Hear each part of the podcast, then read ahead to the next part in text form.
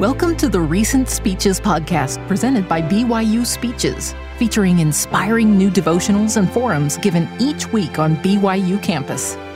Be sure to check out our other podcasts by searching BYU Speeches wherever you get your podcasts or by visiting speeches.byu.edu slash podcasts. Sisters and brothers, thank you. Thank you for your faith in Jesus Christ. Thank you for your courage to stand as a witness to his name. And thank you for all that you do to become and help others to become true followers of Jesus Christ and enjoy the blessing of the Holy Temple. You are beautiful. You are loved. Almost every time I'm on a university campus, I remember my early days as a college student. I graduated high school in Hawaii, and during my senior year, most of my friends were planning to attend college. This was a new idea for me, as none of my family had ever attended college. I visited my high school counselor to express my desire to pursue university studies.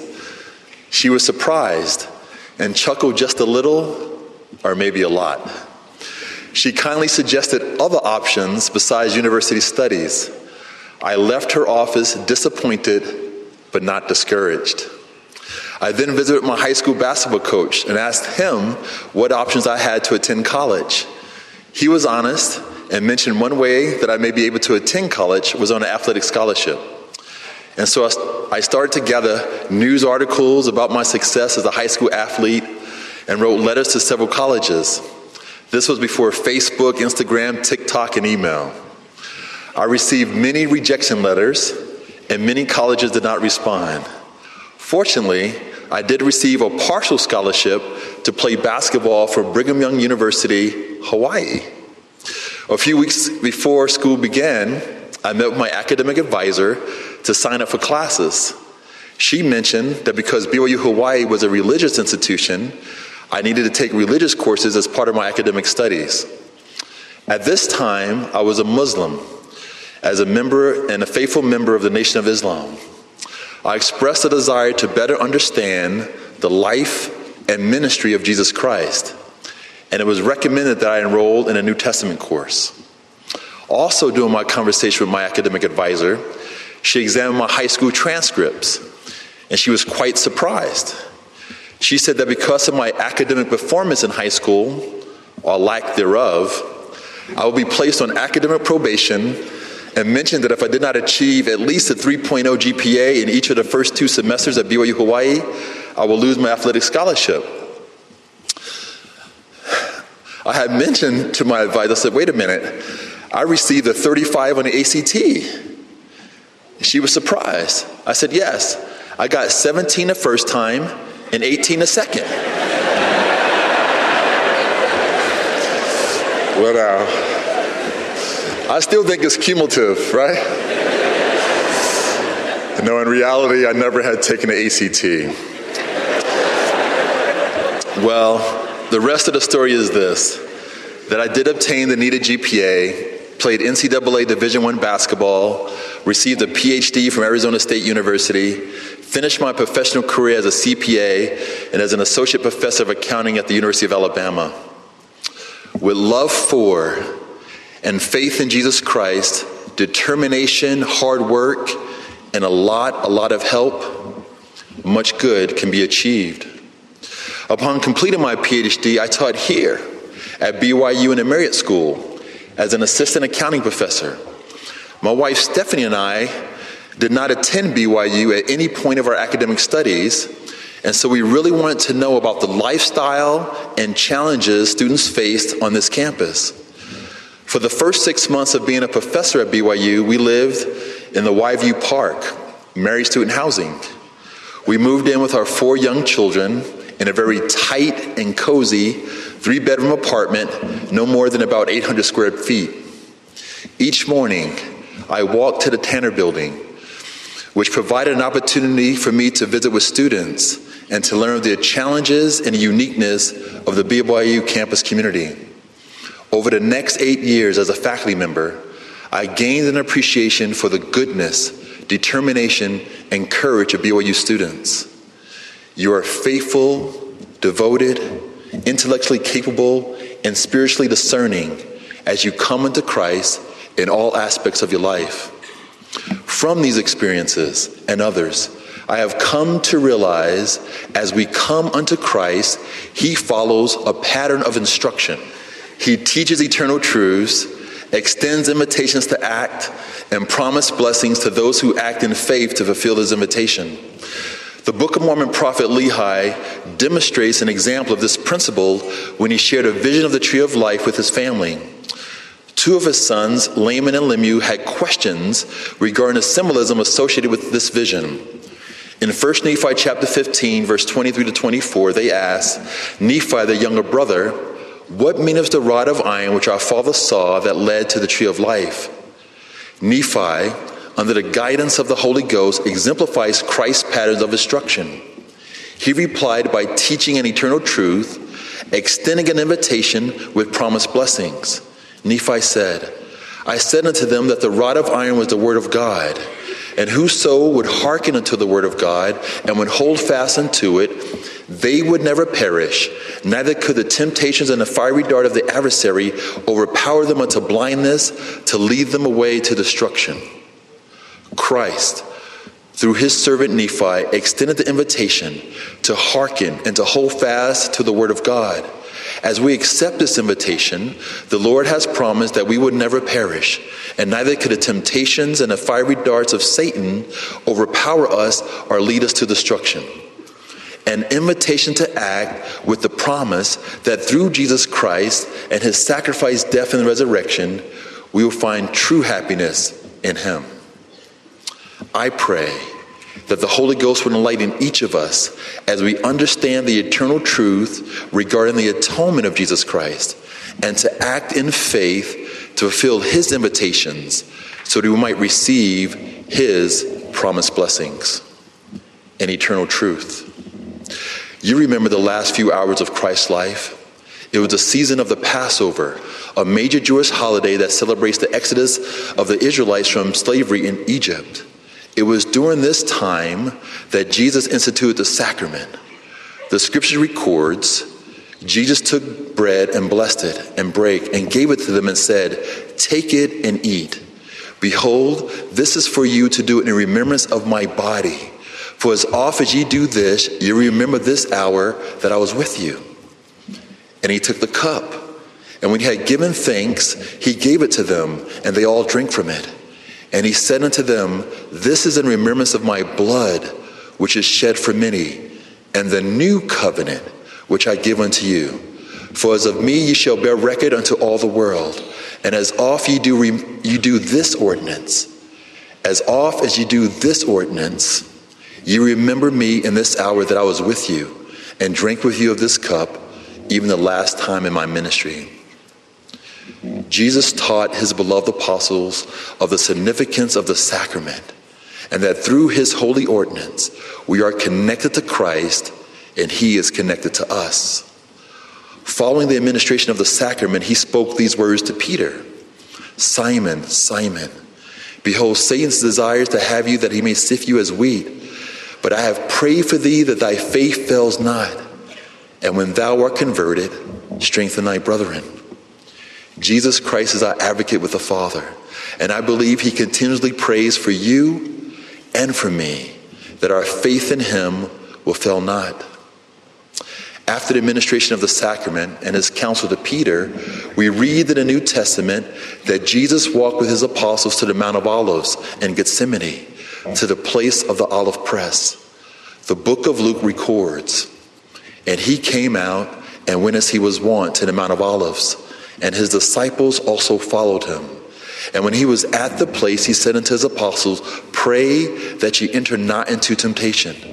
And he was drawn from them about a stone's cast and knelt down and prayed. Sisters and brothers, picture in your mind Jesus instructing his apostles to pray to overcome temptation and then withdrawing himself from them about a stone's cast, so about 30 or 40 yards he walks away from them and then he kneels down and prays, saying, Father, if thou be willing, remove this cup from me. Nevertheless, not my will, but thine be done. At this moment, Jesus knew he would take upon him the sins and the sorrows of the world. And he may have asked, Father, is there another way for me to pay this price for the human family? Nevertheless, not my will, but thine be done. And there appeared an angel unto him from heaven, strengthening him. And being in an agony, he prayed more earnestly, and his sweat was as it were great drops of blood falling down to the ground. The Savior felt the pains of all of our sins, all of our infirmities, heartaches, depression, anxieties, feelings of being marginalized, abused, forgotten, and mistreated. Every mortal experience that causes us to feel pain, anguish, and disappointment, Christ felt this in this very hour. And the pain was so great that it caused Jesus to bleed from every pore of his body. Well, you know the rest of the story. Judas betrays Jesus with a kiss. Jesus was arrested, beaten, and a crown of thorns was placed upon his head. He was judged and condemned to death. He was forced to carry the, a crossbeam to the place of execution known as Calvary. The execution squad nailed his hands and his feet. Jesus suffered more pain. Finally, Jesus gave up his life so that you and I may enjoy this life in greater abundance as we prepare for eternal life with God. Greater love has no man than this, that a man lay down his life for his friends. On the first Easter morning, Sunday morning, Jesus Christ was resurrected. His body was reunited with his spirit into a perfect, glorified body, where he invited his disciples and others to come forth unto him that they may thrust their hands into his side and feel the prints of the nails in his hands and in his feet, that they may know that he is the God of Israel and the God of the, of the whole earth, who has been slain for the sins, anguish, and pains of the world. For God so loved the world that he gave his only begotten Son, that whosoever believes in him should not perish, but have everlasting life. For God sent not his Son into the world to condemn the world, but that the world through him might be saved. He that believes on him is not condemned. The atonement of Jesus Christ is an eternal truth. Jesus' invitation is simple, and his promised blessings are assured as he declared, Come unto me, all ye that are labored and heavy laden, and I will give you rest.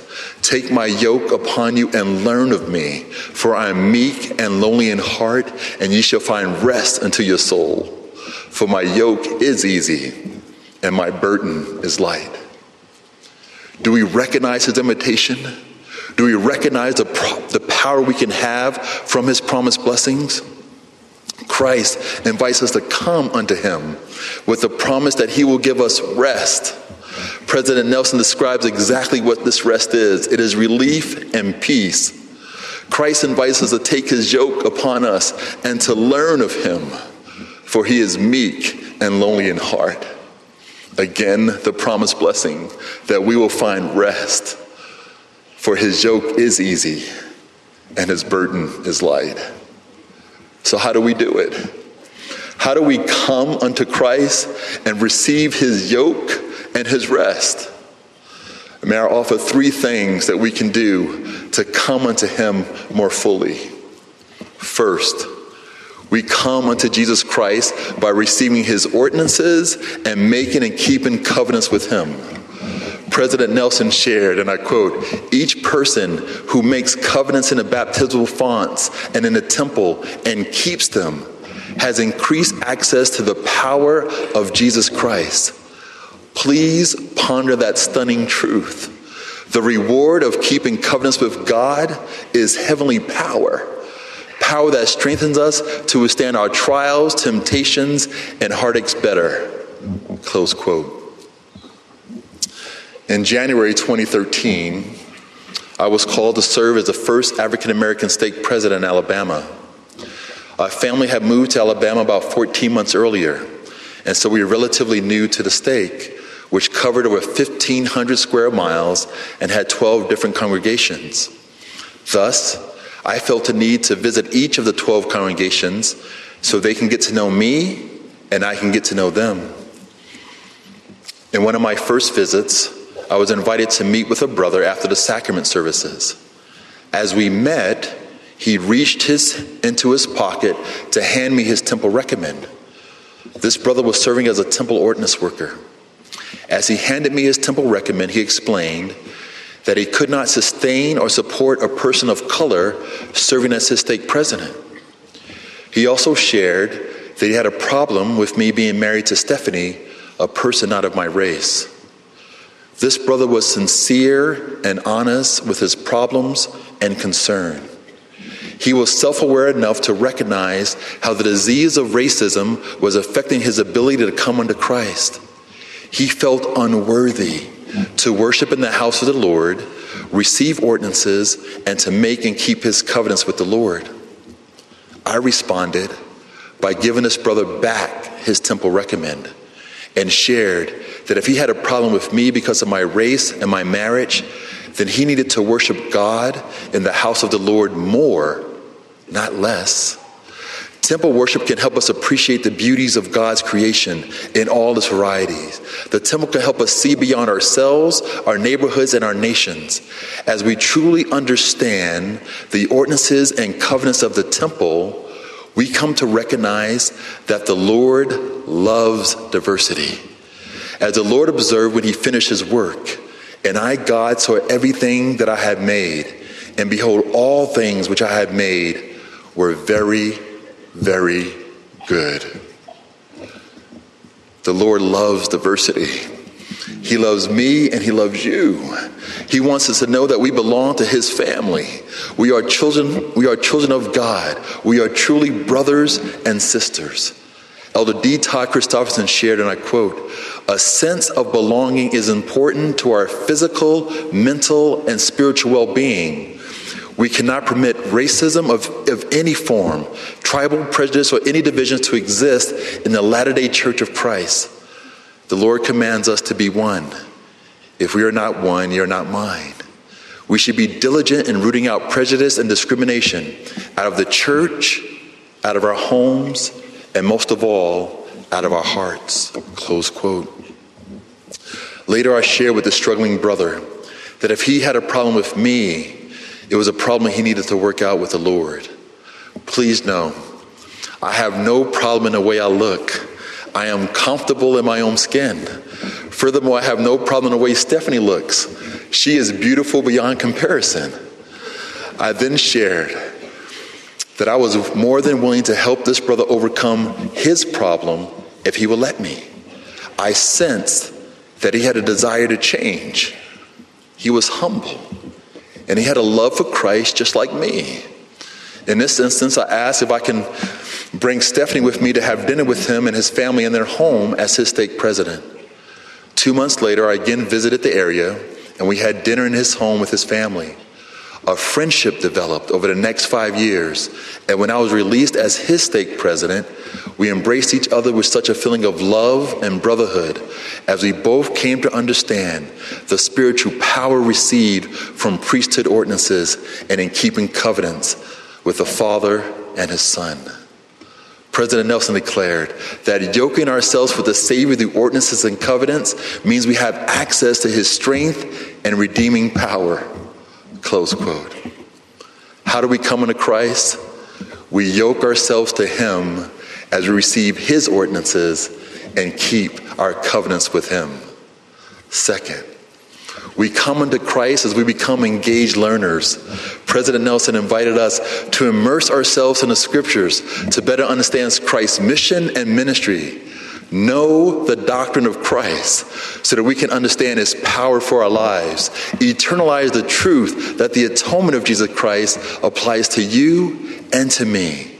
The more we learn about the Savior, the easier it will be to trust in his mercy, he's in his infinite love, and it's his strengthening and healing and redeeming power. Close quote. We become engaged learners as we study the Holy Scriptures, especially the Book of Mormon which is another testament of Jesus Christ.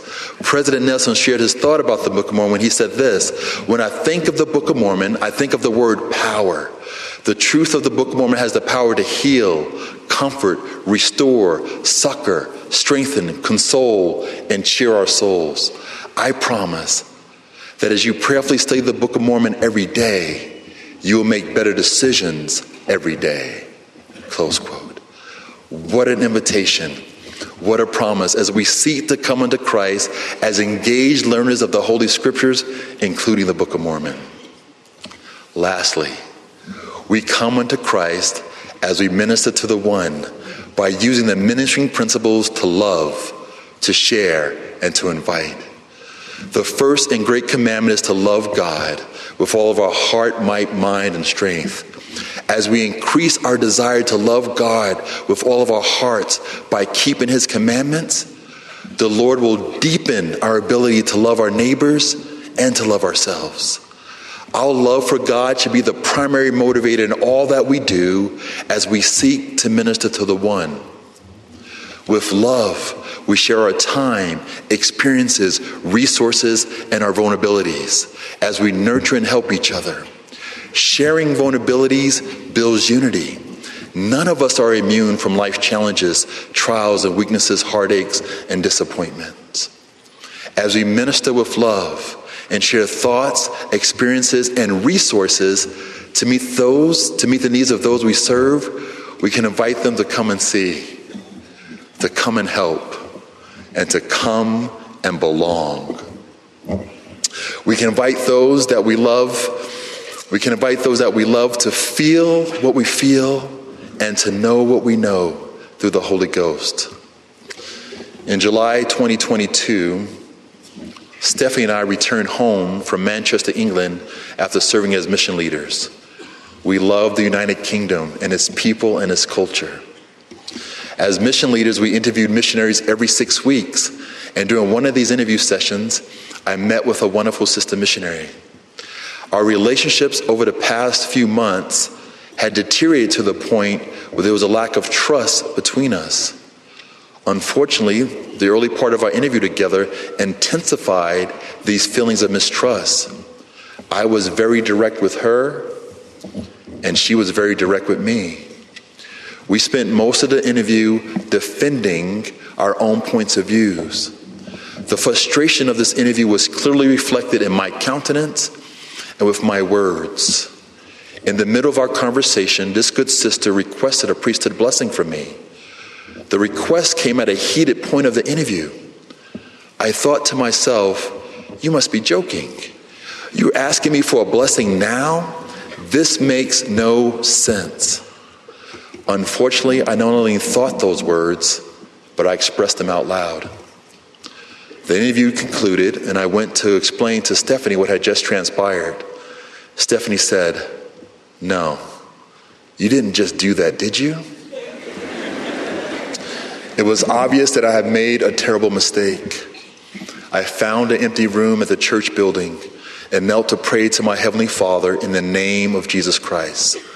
The words spoken to me through the Holy Ghost were clear Peter, Peter, she is not yours, she is mine. Love her like I would love her. I responded, Yea, Lord. You shared this with me once before. Please help me. Again, I received the reply Peter, Peter, she is not yours, she is mine. Love her like I will love her. I arose, found this good sister, and apologized for my lack of understanding and for my lack of showing love for her. We spoke again. And this time, I spent more time listening to understand and to ascertain her needs. Once again, once we came to understand each other, I asked if she still wanted the blessing. I invited Stephanie into the room and gave a priesthood blessing. I do not recall the words spoken, but each of us felt an increased love for God and from God and for each other. Angels, minister each of us, each to, to each of us in that room at that most sacred moment. So, how do we come into Christ? We yoke ourselves to Him by receiving ordinances and making and keeping covenants. Becoming engaged learners, and ministering to the one as he would minister to his children. My friends, let us see each other as the Savior sees us. Christ knows of our uncertainties, our doubts, and concerns. Please know we are children of a loving Heavenly Father who knows us by name. He knows of our personalities. He knows of our weaknesses and of our strengths. He knows of our divine potential and destiny. And He allows us to experience tough times because He also knows of our courage. He trusts us. He knows we will reach up and reach out to Him through the redeeming and refining power of His Son, Jesus Christ, and of His atonement. Christ knows there are people on this campus who feel alone, marginalized, mistreated, who feel their voices and their concerns are not being heard. Christ knows there are people on this campus who struggle knowing of their individual worth and goodness, and those who struggle with anxiety, depressions, and other forms of emotional challenges. Christ knows that there are people on this campus who struggle with various forms of addictions, drug and alcohol, and other forms of self abuse or self harm.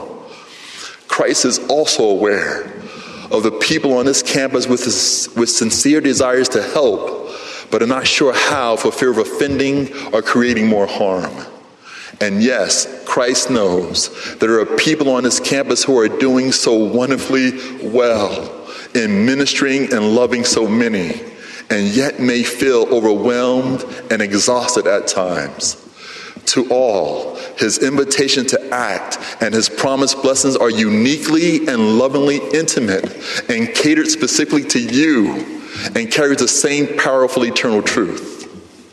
Come unto me, he says, all ye that are labor and heavy laden, and I will give you rest. Take my yoke upon you and learn of me, for I am meek and lowly in heart, and ye shall find rest unto your soul. For my yoke is easy, and my burden is light.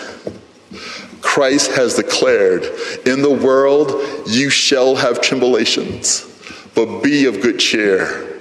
I have overcome the world. My friends, and truly, you are my friends. Jesus Christ is the Son of God. He is our Savior and Redeemer. He is our healer. He is our advocate with the Father. And to my friends, I leave with my love. You are beautiful and divine, and I hope you know that. You are a child of the living God. I also leave you with my witness that the words of the living Christ are true. Come unto him. Be of good cheer. He has overcome the world, and with him, so can you. In the name of Jesus Christ, amen.